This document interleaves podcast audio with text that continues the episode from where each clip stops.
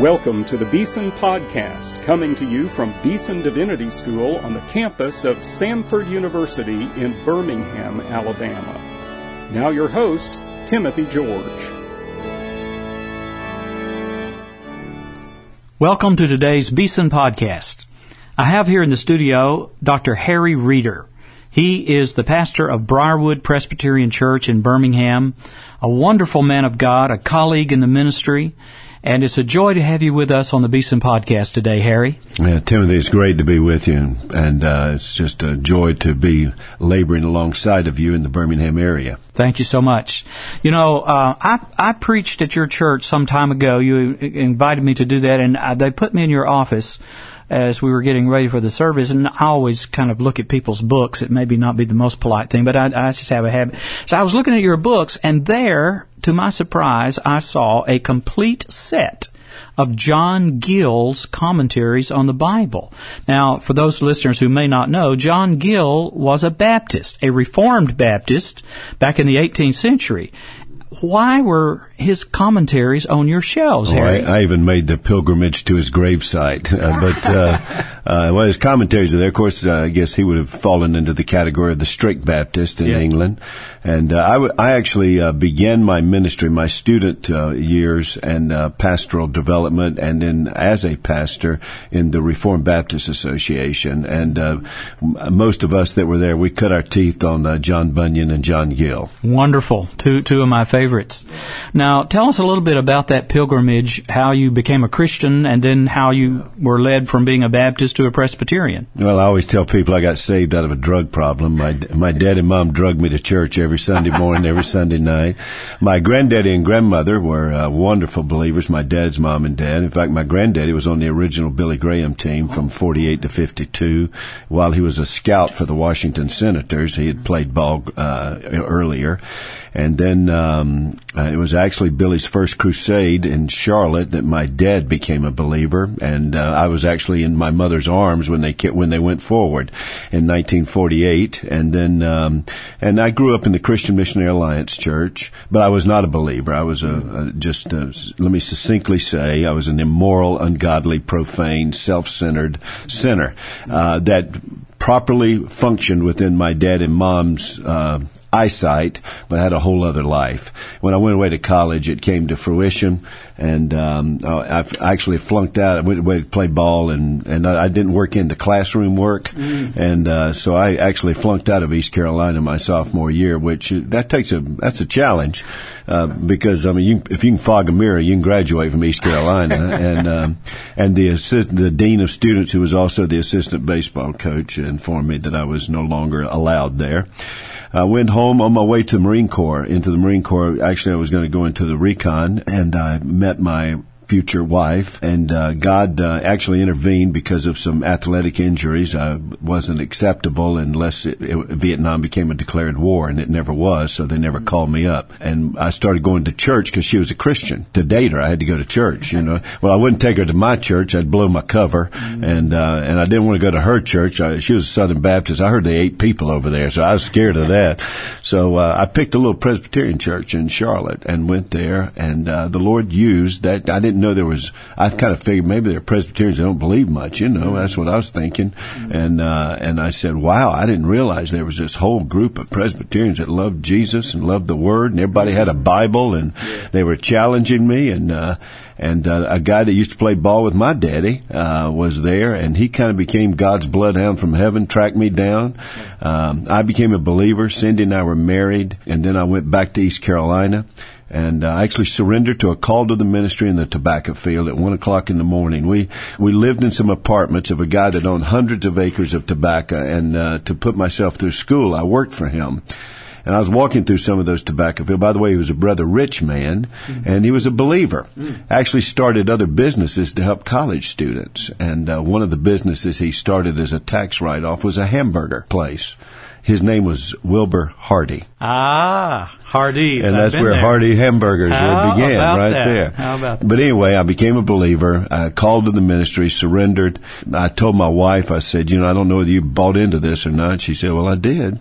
She said, when I was 11, I surrendered to being a missionary or pastor's wife. Mm. So she was just kind of waiting on me to catch up. I want to ask you about your wife, Cindy. On a few occasions when I've just been visiting Briarwood, I have seen at the end of the service the two of you kind of clasp hands and walk out. I don't know if you still do that. Oh, yeah. But that's such a powerful symbol. Well, we've been told that, but we actually didn't start it that way. Oh, really? Yeah, when I would first go to the back, I always went to the back because I felt people needed to be accessible and they needed to have access to you.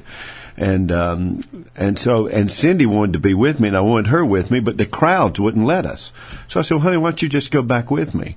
Well, the first time we did it, people come back in tears saying, boy, that is great. That is making a statement. And I wished I could tell you I thought of it, but I didn't. And so we've done it all our ministry. But you all have really worked as a team in ministry. Absolutely. And she makes a great contribution to your life and to the life of the church. So. Yeah, I like I said, she was called to the ministry before I was. And she's just extraordinary. So I left East Carolina, went to Covenant College. I call that the third best decision of my life. One was Jesus, two was Cindy, and three was Covenant.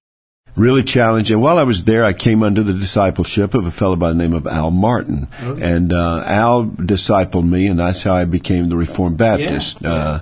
Working through some issues on the sacraments and church government, I ended up coming into the PCA in 1980 upon finishing Westminster Seminary. Now, those Presbyterians back in North Carolina that were preaching the gospel, were they a part of the Southern Presbyterian Church? No, they were not. I just assumed they were, but they were a part of what back then was called the Reformed Presbyterian Church Evangelical Synod, which kind of came out of the Northern Presbyterian Church, along with the Orthodox Presbyterian Church and the Bible Presbyterian Church. I didn't know that. I just said Faith Presbyterian, and I went there. I was just actually looking for a place to take my future wife. She was a Christian. She said, I'm only going to marry a Christian. So I said, well, I got to go to church if I'm going to fool her. I always tell people the bad news was I wasn't a Christian. The good news was I wasn't a Christian. I didn't mind lying.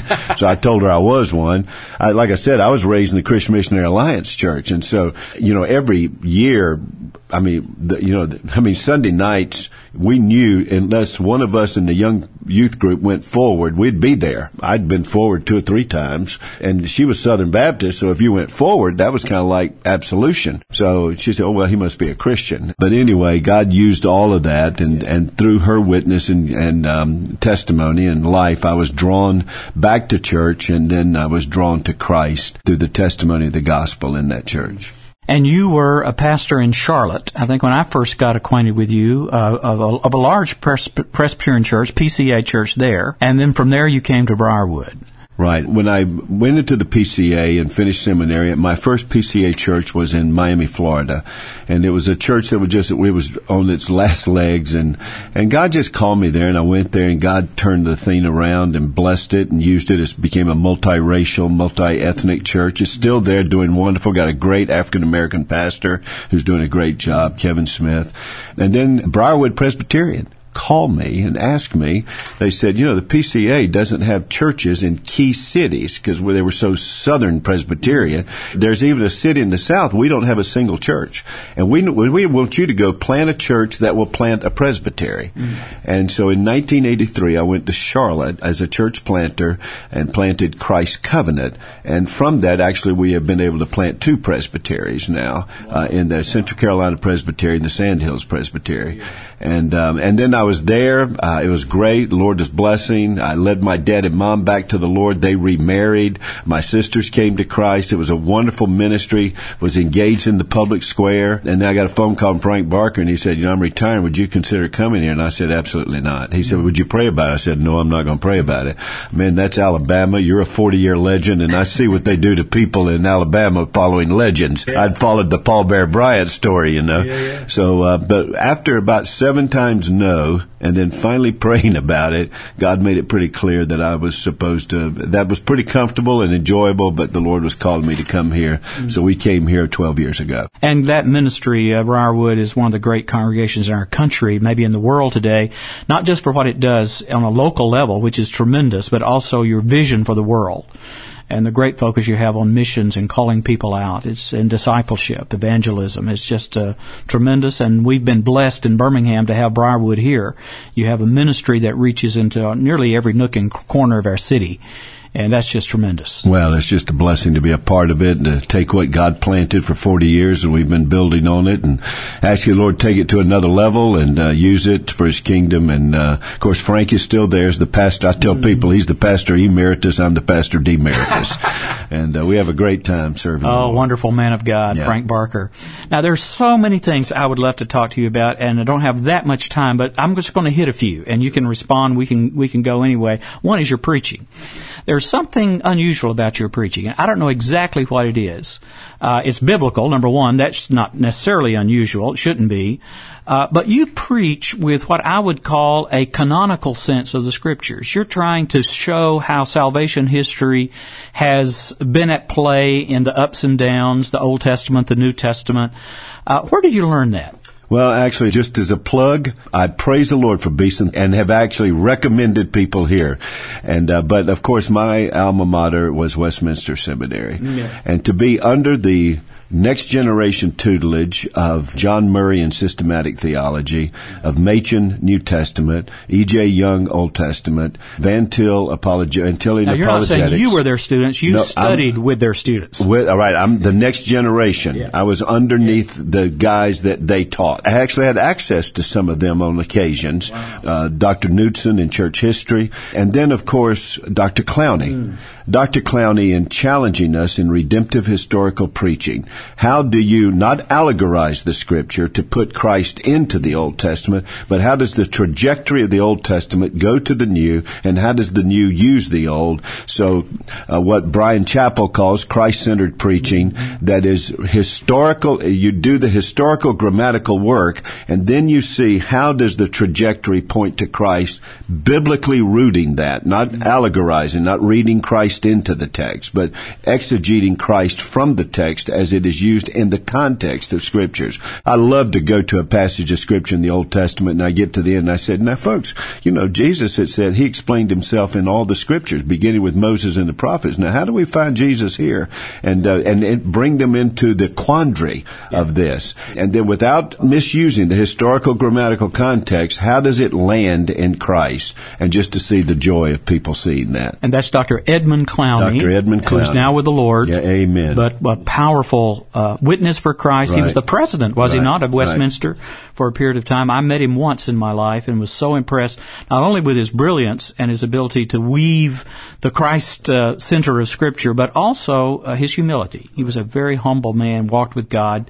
And it's great to see his life and witness living out in your ministry. Well, I not only had access to him, I used to take him out to play golf and would talk with him, and I actually took his classes. But two of his best students were Dr. James Hurley and Dr. Bill Link, and both of those men discipled me. Yeah. And so it was just great. And in the meantime, I came under the influence of Al Martin also in those days, and Al was just a tremendous expositor of the Scripture. Now, I wished he had been exposed to Dr. Clowney. I always tell people I was under Al Martin, and here's God, then Al, and then you in a line. You know, God speaks through Al to you. Dr. Clowney, here's God, here's you. Dr. Clowney's beside you, and he's tapping you on the shoulder, pointing you back to God. Yeah. And so I really felt the best of both worlds of the prophetic and priestly ministry of these two men. Now, one of the things you've done, you're an author of several books, and I want to ask you to say just a little bit about one of them, which has had a great impact, From Embers to a Flame, How God Can Revitalize Your Church. What does revitalize mean in that title? Well, you know, Timothy, I'm trying to be very careful because I do not believe in mechanistic revivalism. I don't believe that. I believe revival is the work of the Lord. You can preach for it. You can pray for it. You just can't bring it. I'm all for revival. But if my congregation that is plateaued, stagnant, or declining, while I'm preaching and praying for revival, I believe that leadership can lead lead the church back to spiritual vitality. Now, I know it's a fine line here that we're walking, but so what happened is I'm in Pinelands. The average age is 69. One good flu season, I don't have a church. There was no children's. My three kids were the only kids in the church. I mean, that church, the presbytery was asking us to close it. And God, how can you bring this church back to life? Well, I went to the book of Acts.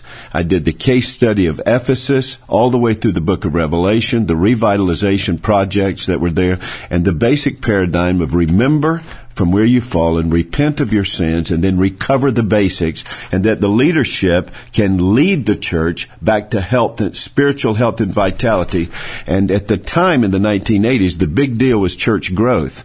And I loved what the guys were saying in church growth. It just wasn't setting well with me. It seemed to be more sociologically, psychologically, and demographically driven than it was theologically. So what I said is, look, church growth, statistic growth is not the objective. That's the consequence. The objective is church health. And just like your body, if it's healthy, will grow when you're raising children. And by the way, the health of my children is in the hands of the Lord, right? But that, I don't just sit around and say, well, God, I hope you make them healthy. I pray for their health, just like I pray for the revival of my church. But I can lead my church back to vitality and the things, we call it the ordinary means of grace. Recover the basics. Get back to preaching and fellowship and the sacraments and evangelism and mission and mercy and deeds of love, mercy, and justice. And those things begin to bring health and vitality back into the congregation. Now, you've several times used this word lead, and of course it's a word, it's a mantra on everybody's lips today. Lots and lots of books. You've written a book on leadership. Let me ask you a question I've been asked maybe 100 times. What is leadership? My basic definitions when I teach it is that what a leader does is influences others to achieve a defined mission together. That's just a basic definition. But what leadership is modeling, mentoring, and I call it minister by encouragement and inspiration, that people learn by imitation, instruction, and because of inspiration. A leader provides all of those things. That's what God uses leaders. Now, God does it, but God ordains leaders. God wants to take him out of Egypt. What does he do? He raises up Moses. God wants to put him into Egypt. What does he do? He raises up Joseph. God wants to sustain his people in Babylonian captivity. He puts a Daniel, Shadrach, Meshach, and Abednego for 5 dynasties and 2 empires. Right now I'm doing through Nehemiah. God wants his people to get back to where he wants them to, so he puts his Zerubbabel, then he follows with an Ezra, then he follows with a Nehemiah. Well, I believe God uses leadership. I don't think, by and large, a church does not go beyond its leadership. And so I believe if I want a church to come back to health, then we need to help leaders be healthy. Healthy leaders produce healthy churches.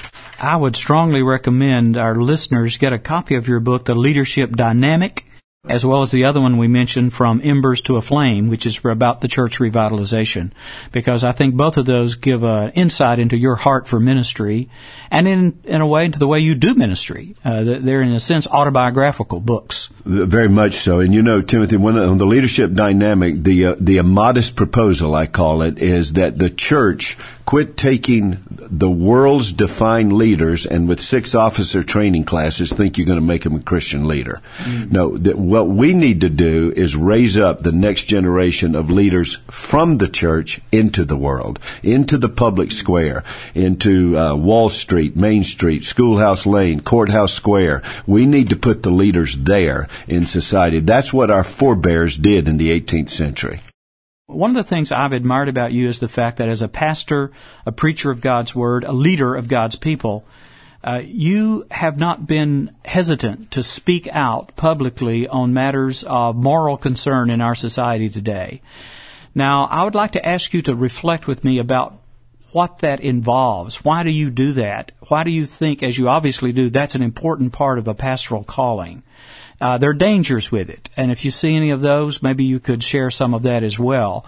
But it seems to me that's one of the real contributions you make as a man of God, that you've had courage or maybe foolhardiness. I don't know what it is, but you've stuck your neck out on some things and for the sake of the people of God in the public arena.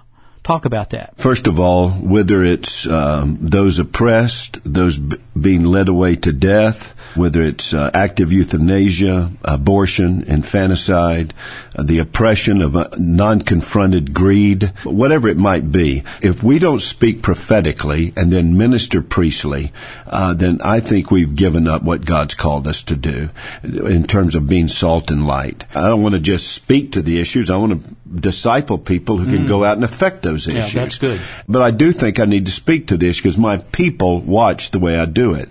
Now, if you're going to take on social, moral issues, then we need to be very careful. The only time the church has ever gotten in trouble is when the church looked to the state to extend its influence, or when the state co-opted the church.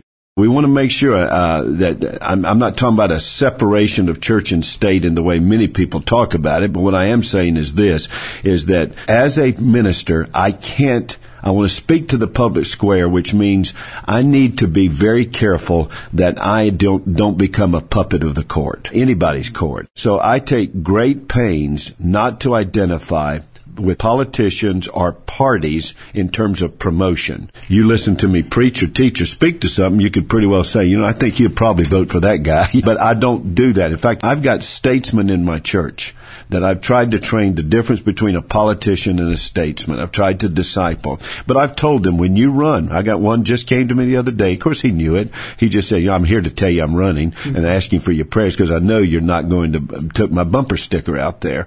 I think I have a right, actually, to do that. And I would not argue with a preacher that did it. I would just say, I have to realize that when I do that, I tie myself to that party and that man for good or bad, and I need to be careful because I represent not only the call of Christ, but I represent my church. And I may have churchmen that disagree with me politically about how to carry this thing out that we're committed to.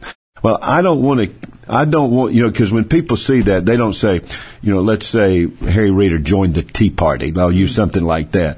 They don't say Harry Reeder joined the Tea Party. They say the Pastor Briarwood joined the Tea Party. And I just carried Briarwood with me. And that's not fair to my people. And then I don't know what that party or whatever it is going to do out in the future.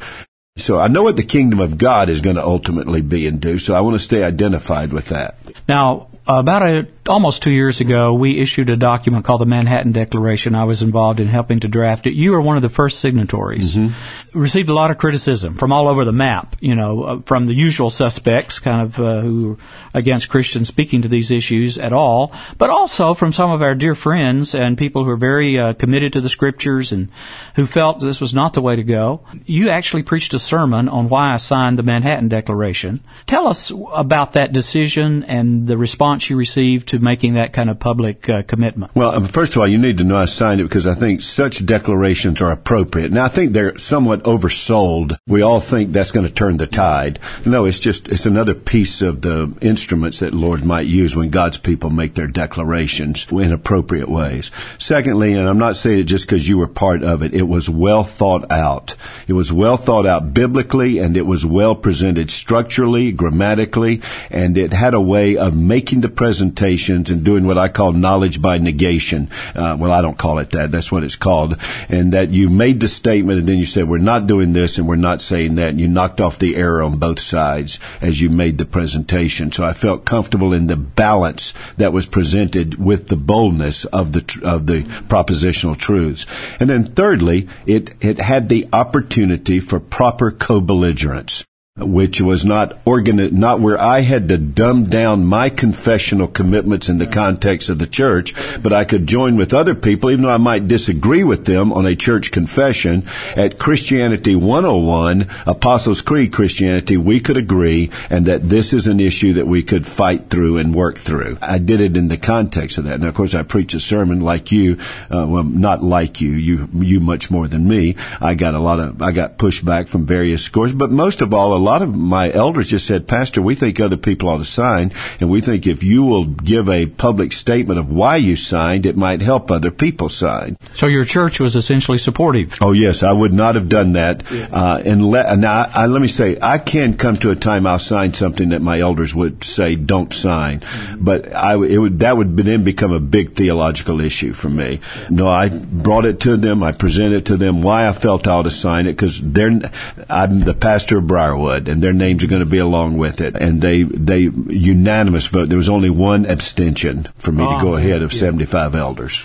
Well, I want to take this opportunity to thank you for signing it, and thank you for being articulate about why you did it, and for really clarifying some misunderstanding, I think, that a lot of our friends had about it. And it continues to go on. We have almost 500,000 signatories now, 2 years later. It's not just a matter of numbers, because this isn't a matter of making a public declaration for the sake of opinion, expressing opinion. It's a question of conscience before God. We must stand here because we can do no else at this moment in our society. And in case anybody's listening who's never heard of the Manhattan Declaration, let me tell you that it deals with three of the most pressing moral issues of the day, and they are the sanctity of human life from conception to natural death, the dignity of marriage as an institution ordained by God, a lifelong covenantal union of one man and one woman, and religious freedom for all people. Those shouldn't be controversial, it seems to me, in a culture that is rooted in the biblical faith and Judeo-Christian values. But it's necessary, I think, with urgency to speak to those things today. And you were a courageous leader in doing that, and I'm grateful for your willingness to take that stand. Well, let me just make two more statements about that, if I can, very quickly, Timothy. One is that I think today there's a lot of pastors, particularly our younger pastors, that are willing to speak out on the moral and social issues, but unfortunately we're being selective. We're only speaking out on the ones that the culture says we ought to speak out on. Mm-hmm. And yes, we ought to speak and must speak against oppression, injustice, racism, and all of the things that the culture says, yeah, those are wrong. But sanctity of life, I know it's not popular. The dignity of marriage, covenantal, heterosexual, monogamous marriage, I know it's, but it is a creation law. It's not a good idea. And if you're not willing to speak to it, what you're basically telling your culture is, I don't care about you. Because in God's common grace, this needs to be a part of our culture. If it doesn't, there's no way the culture can stand without the solid foundation of the covenantal, monogamous, heterosexual family. It just can't do it. It will be destroyed. So you're telling your great-grandchildren, I don't care about you. And you're telling other people you don't care about them. I think that those kind of things, even though it's not popular to speak to them, and they need to be careful in how we speak to them, they must be spoken to. And then my other reason is this. We have a great, we're willing to speak out all over the world for the kingdom of God. But what are we saying to our country? I don't think there's anything untoward about having not an exclusive concern, but a primacy of concern for your own nation if you want to reach the nations. Our churches can't be donut churches, where we're doing all of this work out here, but we're not doing the work. And there's a reason that when Calvin trained Knox and he went to Scotland, he said, give me Scotland or I die. And then now we're blessed in America because he gave him Scotland. And so I think we've got to have that commitment to reach our nation, to reach the nations. Now, we're almost out of time, Harry, but I wish you would just speak to this listening group today about the mood in our country and in the world. This is a difficult time in many, many ways, politically, economically, socially. There are a lot of storm clouds on the horizon. And one of the things I sense as I go about and talk with people is this almost sense of despair, the sense of malaise that's there. As a Christian minister, as a pastor, as a preacher of God's Word, would you speak to our folks who are listening who may be burdened by some of those kind of thoughts? I think what's happened is the Christian community for years, because of some theological imbalances, became disengaged from the culture. Why polish the brass on the Titanic? It's going down. Then we decide to get re-engaged. But when we re-engage with political machinations and sociological techniques instead of just what our forebears did, which was the means of grace, preaching, teaching the gospel, evangelizing and discipling Christ followers. And so now when we found out that our new engagement is not working with political coercion or being a power broker, that doesn't work for the sake of the kingdom, there's now kind of a withdrawal. And okay, we're kind of almost back to an isolation mentality in the church. We'll evangelize and disciple, and we'll do deeds of love, mercy, and justice. We'll do all of those wonderful things that we need to do, but we have quit saying and seeing our need to penetrate the culture, not because we're culture warriors, but because we're training people who change cultures. We're training Christians, and a discipled Christian becomes a thermostat in the culture, not a thermometer. Instead of reflecting it, It's in the world, but not of the world. And so I would say, take great heart. Just come back to the basics of how we do this. Do your work well in your ministry. Evangelize, disciple, and then deploy people into their passions and responsibilities of life. And when people change, transformed by the gospel, not only headed to heaven, but changed on the way, new creations in Christ. And I know how to be a husband. I know how to be a father. I'm learning how to be a Christian businessman or woman. I'm learning how to function in society in a way that honors Christ. That changes families, marriages. That changes families. That changes cities. That changes nations. And that gives us an opportunity to freely work with the gospel in ways that we've never done before. And it brings the kingdom to bear, the rule and reign of the grace of the Lord Jesus in the hearts and lives of men throughout society. And then we will see those wonderful things that happened in the Timothy, I believe we desperately need this. We need a gospel awakening. That's what we need. And I don't think we're going to get a gospel awakening until we get a revived church. And I don't think we're going to get a revived and revitalized church until we have a reformation in the leadership of the church that really has confidence in being Christ-centered, gospel-driven, and spirit-filled.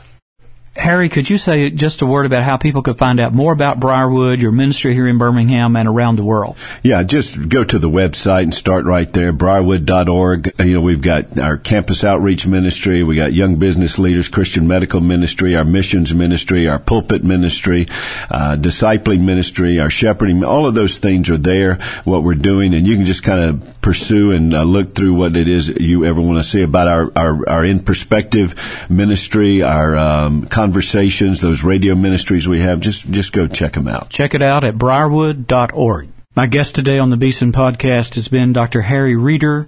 He is the pastor of Briarwood Presbyterian Church in Birmingham, Alabama. Thank you, Harry, for this conversation today. What a great privilege to be here and to serve the Lord with you here, Timothy. You've been listening to the Beeson Podcast with host Timothy George. You can subscribe to the Beeson Podcast at our website, BeesonDivinity.com. Beeson Divinity School is an interdenominational evangelical divinity school training men and women in the service of Jesus Christ. We pray that this podcast will aid and encourage your work, and we hope you will listen to each upcoming edition of the Beeson Podcast.